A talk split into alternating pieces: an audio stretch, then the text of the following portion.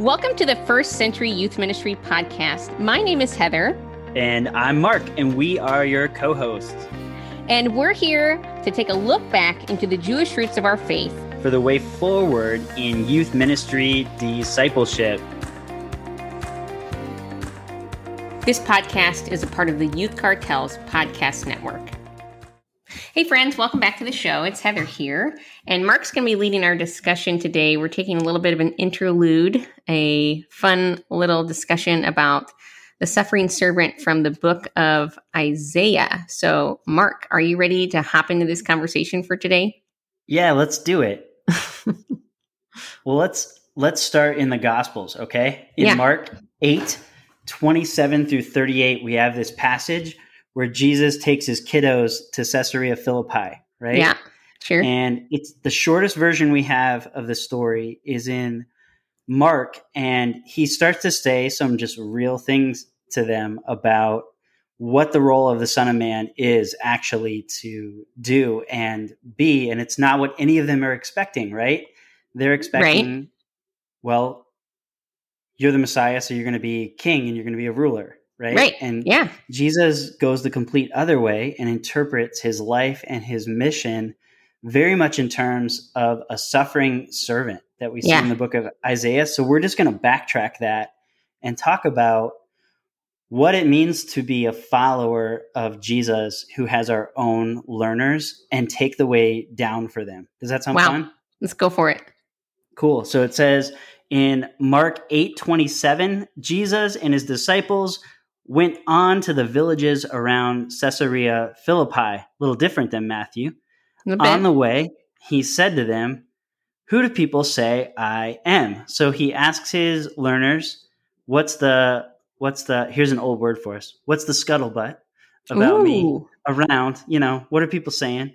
And they replied, Some say John the Baptist, others yeah. say Elijah, and still others one of the prophets, which I don't know about you, Heather, but I've read over that like so many times in my life without stopping to say, huh, they just rattled off a handful of dead guys. Right. like, like, isn't that weird? And sure. we read it like it's the most natural thing imaginable. Yeah. But every option they listed is someone that would have come back from the dead if yeah. you were them. Isn't that far out? Which they thought was legit. Yeah. Yeah. yeah and there are textual reasons for that in the Hebrew okay. Bible, but I mean, I just think that's fascinating. I've read right over that. And Jesus says, "Well, what about what about you guys? Do you hmm. think I'm John the Baptist or Elijah or one of the old prophets like Isaiah or Jeremiah?" Yeah, what's the scuttlebutt? Like, right. Yeah, what's the scuttlebutt? Peter answered. Peter hey, can answered, I just can I just yeah. say that if I were to open a pizza place, I think I'd call it Caesarea Philippi. Ooh, that's hilarious. I don't know why. It just sounds so fitting. Doesn't don't you think? I love, I love that. Yeah. yeah.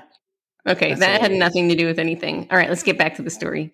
It doesn't, but do you know what? For years I've told my wife that I want to start an Asian Egyptian fusion restaurant and call it Walk Like an Egyptian. Oh, you know, from the Bangles nice. song. Yes. Anyways, so Jesus says, Who do you guys think I am? and Peter says, You're the Messiah. You're Mashiach, the, the promised Messiah, yeah. which is the king from the Davidic line, right? That's right. what he's yeah. saying. Yeah.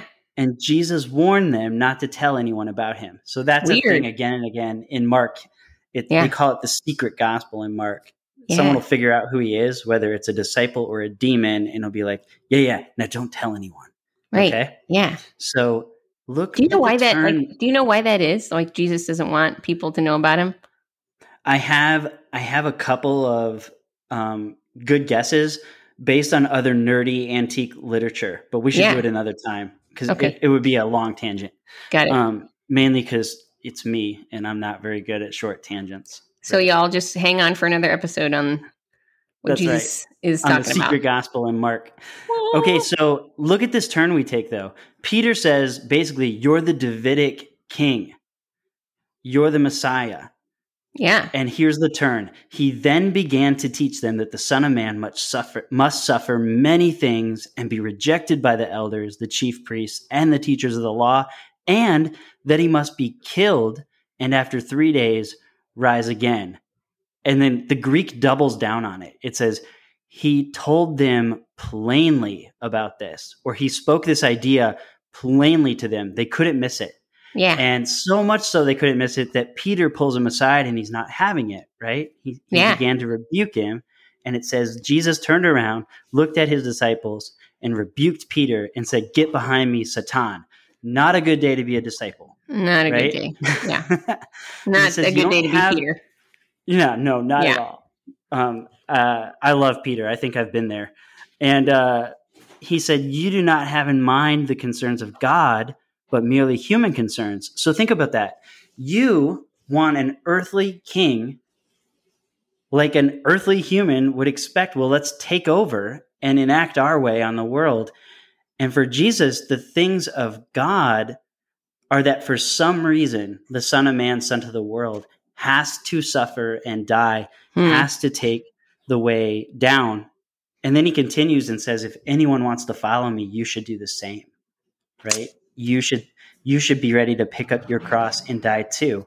And my question is like as I read this text, why? Why did Jesus see that part of his fundamental personhood and mission was that he ultimately had to suffer and die. For Jesus, that's what it means to be Messiah. And that's what no one was expecting, right? Yeah. I mean, how many times, youth pastors, have you taught a group of students or adults and said, and no one expected that the Messiah would have to suffer? That was a mm-hmm. new deal, right? yeah. Well, Or how many times- is- Oh, go ahead. no, no, go ahead. Well, I was just going to say, Ian, how many times have we thought that we're not supposed to suffer in ministry? Yeah, And we- yeah, and we that it's feel supposed like- to be up to the right. Yeah, it's supposed to be this great like dance on the mountaintop and this great like oh the kids just thought I was the best thing Yeah. ever with my message and the whole nine yards and sometimes ministry just for lack of a better term it stinks man it does it's hard Yeah. And it, and it feels like dying to yourself, putting Yeah. yourself second. And a lot of times as a youth pastor, there's a whole nother layer of feeling like you're working just as hard as anyone and not being Yep. taken like seriously as a teacher. for and real it just couldn't be farther from the truth. yeah you know? I've heard so many youth pastors say you know the people in my congregation they keep asking me when are you going to become a real pastor Yeah. Yeah. right That's that is literally the least favorite question of everyone who works with students. yeah And, you know, in our head, we're constantly thinking, I don't know, maybe when I decide to be less like Jesus, because, you know, Jesus, Yeah. would, Jesus would be leading these students around, not the For boring real. adults. Anyways, so why does Jesus think this, though? Why does he think he must suffer? It's because, well, he took a page from Lois Tverberg and he knows he knows his Hebrew Bible. He's interpreting Isaiah 40 through 55, specifically several sections about this mysterious servant of Yahweh, or Yeah. sometimes you'll hear it called the suffering servant, right passages or songs. And the most famous one is in Isaiah 53, right? Yeah. Um, let me just read it to us real, real quick. He grew up before him, like before God, like a tender shoot and like a root out of dry ground, and he had no beauty or majesty to attract us to him. Nothing in his appearance that we should desire him. He was despised and rejected by mankind, a man of suffering, familiar with pain, Mm. like one from whom people hide their faces. He was despised, and we held him in low esteem. And then look at this turn.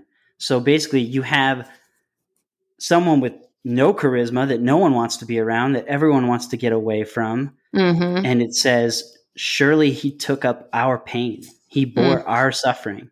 Yet we considered him punished or cursed by God, stricken by him, and afflicted.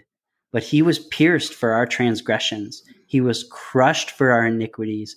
The punishment that brought us peace was on him. And on and on it goes, saying again and again two things. One, that the suffering servant, whoever Isaiah is writing about, suffers unjustly, like he didn't deserve the punishment that he gets, and he suffers vicariously, which is a big word to just say his suffering is on the behalf of someone else. It's for us. In the mm-hmm. same way, a Passover lamb dies so that the wrath of God passes over.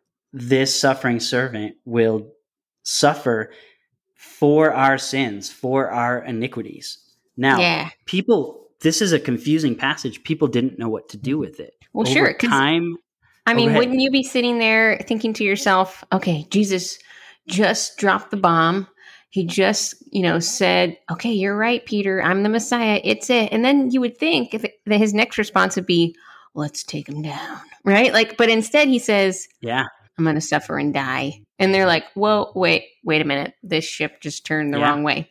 right. Yeah, and this is the thing. There's a huge discussion since this text gets written in Isaiah all the way to Jesus about what in the heck fire is this yeah. servant of Yahweh. And there are basically three options. Option mm-hmm. one is it's Israel. It's a stand-in for Israel. Yeah, and somehow Israel suffers on behalf of the world. But it doesn't really pan out very well. Mm-hmm. And another option is Isaiah or one of the prophets. So, like maybe Isaiah is writing about himself and the plight that it is to be a prophet to Israel. And um, at least according to some fun stories from the lore of, of Judaism, it didn't always turn out well for prophets. Yeah. Right? So maybe Which it's is, Isaiah. Yeah. Oh, go ahead. No, I was just saying, which is actually true in general. I mean, really, in the biblical narrative, things didn't always yeah. turn out great for the prophets. Yeah, yeah. And uh, the third option that snowballs up to the time of Jesus is that in some way this suffering servant is going to be the Messiah. Mm. That in some way this promise of a Davidic king, there's there's going to be a Messiah that suffers. And yeah. the problem was this tension of, well, are we going to get a ruler or a king like Peter wants, mm-hmm. or are we going to get a suffering servant like Isaiah says?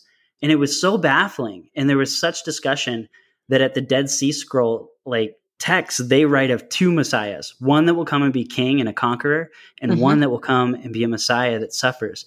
Yeah. Here's why I think this is so cool, okay? And so practical. Mm-hmm. Jesus takes all of this discussion about the text. So he knows the text of Isaiah, he knows the difficulties and the discussion and the tradition about those texts, and he mm-hmm. weighs in on it right here. Yeah. What does the Son of Man do? He suffers in just yeah. a little bit mark 1045 he says the son of man came not to save or to serve to be served but to serve mm-hmm. and to mm-hmm. give his life as a ransom for many yeah this is how jesus fundamentally understood who he was and what he was here to do and first of all youth pastors anyone that says jesus was just a great ethical teacher is falling mm-hmm. far short of what Jesus just told his disciples and how he envisioned his life and his purpose. I don't know about you, but God has not asked me to die for the sins of the world or the sins sure. of many. Yeah. Um, so there's something uniquely beautiful and necessary about Jesus and his work. But now think about practically. Mm-hmm. If we follow Jesus with all our heart, just like a disciple, and we go after who he says to be in the world, how he says to move in the world, what he says to teach in the world, what does it mean to pick up our cross and die, to suffer on behalf of the students we serve? Because sometimes youth ministry, it really feels like dying to yourself, doesn't it, Heather? Oh, 100%. You know, I I can't think of very many times when the thankfulness that often came to maybe senior leadership came to the youth ministry leadership right? It's because you yeah. with with adults they're much more quicker to say thanks. And i get it. Adults are a tough cookie too. For senior pastors out there i get it. Adults can be real jerks as well. But yeah. But what are you doing here? Uh, yeah. our show isn't for you. Oh well, yeah that's right. sorry. I'm smiling everyone. jk um, you know, but but in the youth ministry world, it, you don't get too many thanks because when it comes to kids, they're not really quick to say thank you.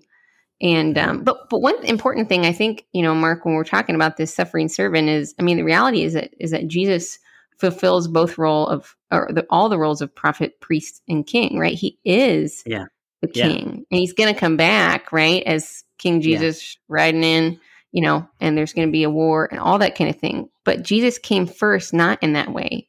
He came first to show us how to die, right? And that's the interesting thing about the ministry of Jesus. It's not this ministry of take the hill, you know, it's this ministry of love the people at the bottom of the hill and walk right. up with them in a way that is transformative and that restores people.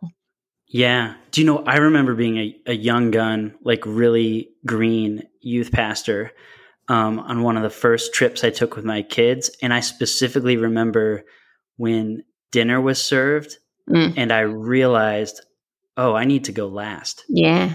And then I thought, I always need to go last yeah. forever.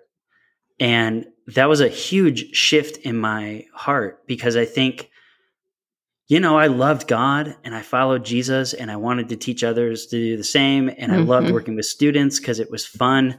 But there was this real turn in my heart that that realized like you have to put these kids ahead of your own interest from here on out. And can and I, that's what that's what it is. Yeah, and I want to add you need to put the parents of the kids and your youth leaders yeah. ahead of yourself yeah. too.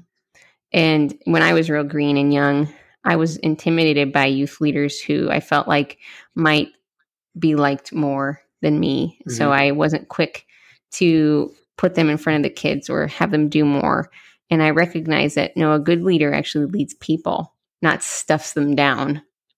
Yeah. Right? Which um which is funny to hear because my leaders have always been cooler than me. like I'm always short and nerdy and then there's always this like, you know, athletic leader with the body of Adonis that all the kids right? like better, but I do yeah. the best I can. I get that. No, I, I, think you're so right though. Modeling taking the way down for yeah. entire families. Yeah. And for um, our volunteers, like how are we going to tell them to go and put themselves second for servants if or for students if we're not putting ourselves second for them, right? Yeah. yeah, man, this has been the journey that God's been taking me on the past few years is teaching me how to love and care for the least of these. I was reading in the Gospels today about a parable that Jesus tells um, about some guys who invest their money right for this uh, for the for the for the landowner, and one of them, you know, really puts work the money to work, and it brings back interest. And you know, Jesus responds in the parable by saying, "Hey, you've been faithful with a little here's 10 cities. And I just think to myself, I'm like, maybe there's a youth leader out there. You've got five kids, 10 kids, 15 kids in your youth group, and you're yeah. wondering if you're making a difference. And maybe Jesus is just asking you to be faithful and to suffer. it's not to suffer, right? I mean, really, you get to love kids, but maybe it is a bit of suffering because it's hard and it's humbling. And, yeah. you know, Jesus just simply asks you to be faithful. That's really good. Yeah. Youth Pastor, I hope you've been encouraged by this week's podcast. You've learned a thing or two, something you can put in your back pocket to take with you. So, we just want to remind you that we've got a super sweet parables cohort coming up right around the corner, launching on October the 7th.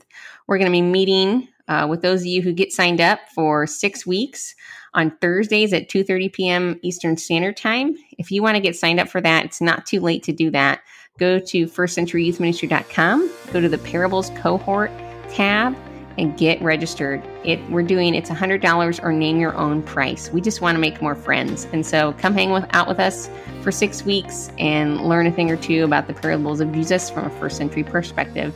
So friends, thanks for joining us for the show and we'll catch you next time. Bye. Bye everyone.